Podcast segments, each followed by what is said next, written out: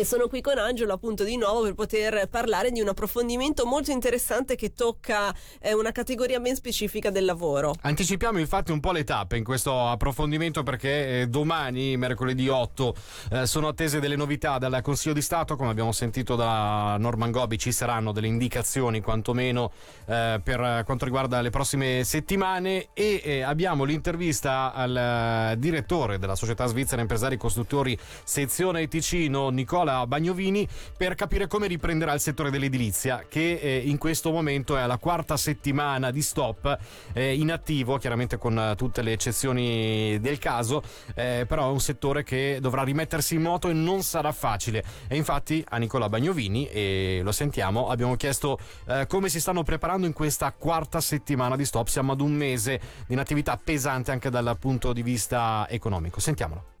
Certo, l'edilizia è la quarta settimana di stop e per riprendere dobbiamo eh, mettere in atto tutta una serie di accorgimenti, intanto per mettere in condizione le imprese di sapere cosa devono rispettare, quali sono le condizioni minime dal profilo sanitario per poter riaprire senza problemi i cantieri. Poi va detto che riattivare una filiera complessa come quella della costruzione non è semplicissimo, bisogna riattivare i fornitori, l'accesso tramite i frontalieri, tramite le frontiere, tutti i tecnici e anche gli operatori che sono vicini alla costruzione, pensiamo ai progettisti, ai, ai funzionari del cantone, dei comuni che devono supportare questa attività e non da ultimo anche gli artigiani. Quindi noi stiamo approfittando di questo stop anche in collaborazione con la SUVA e l'Ispettorato del Lavoro per definire le regole in modo chiaro, possibilmente chiaro e preciso, in modo che le imprese sappiano cosa fare e come comportarsi per evitare chiusure poi eh, dannose una volta che sia stato definito la ripresa dei lavori. Ma anche se ci fossero tutte le condizioni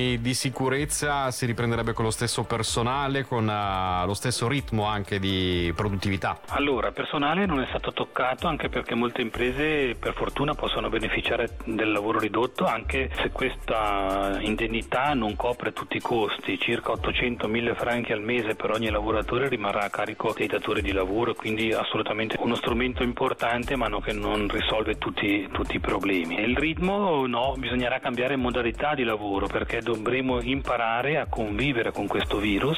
perché non, non sparirà né settimana prossima né fra due settimane. Il discorso della, della distanza, dell'igiene personale, soprattutto vista nel, nell'igiene delle mani, sarà fondamentale e credo che non torneremo come prima a produrre, cambierà un po' l'approccio come è cambiato d'altro canto per le nostre abitudini di tutti i giorni. La preoccupazione più grande qual è? È quella di riprendere, prima o poi bisognerà eh, riprendere perché le imprese adesso hanno fatto un grande sacrificio, però se la ditta non lavora non può produrre, se non produrre non può fatturare, se non fattura non riesce a incassare. Quindi è un legame con l'economico in modo indissolubile con la salute dei lavoratori, ci mancherebbe e i datori di lavoro sono i primi a tenere a questo aspetto, però bisogna cercare di rientrare in modo progressivo in una normalità che normalità non sarà perché eh, dovremo convivere come, con regole nuove, con, con approcci diversi di quelli con i quali eravamo abituati, però l'importante è riattivare quanto prima l'economia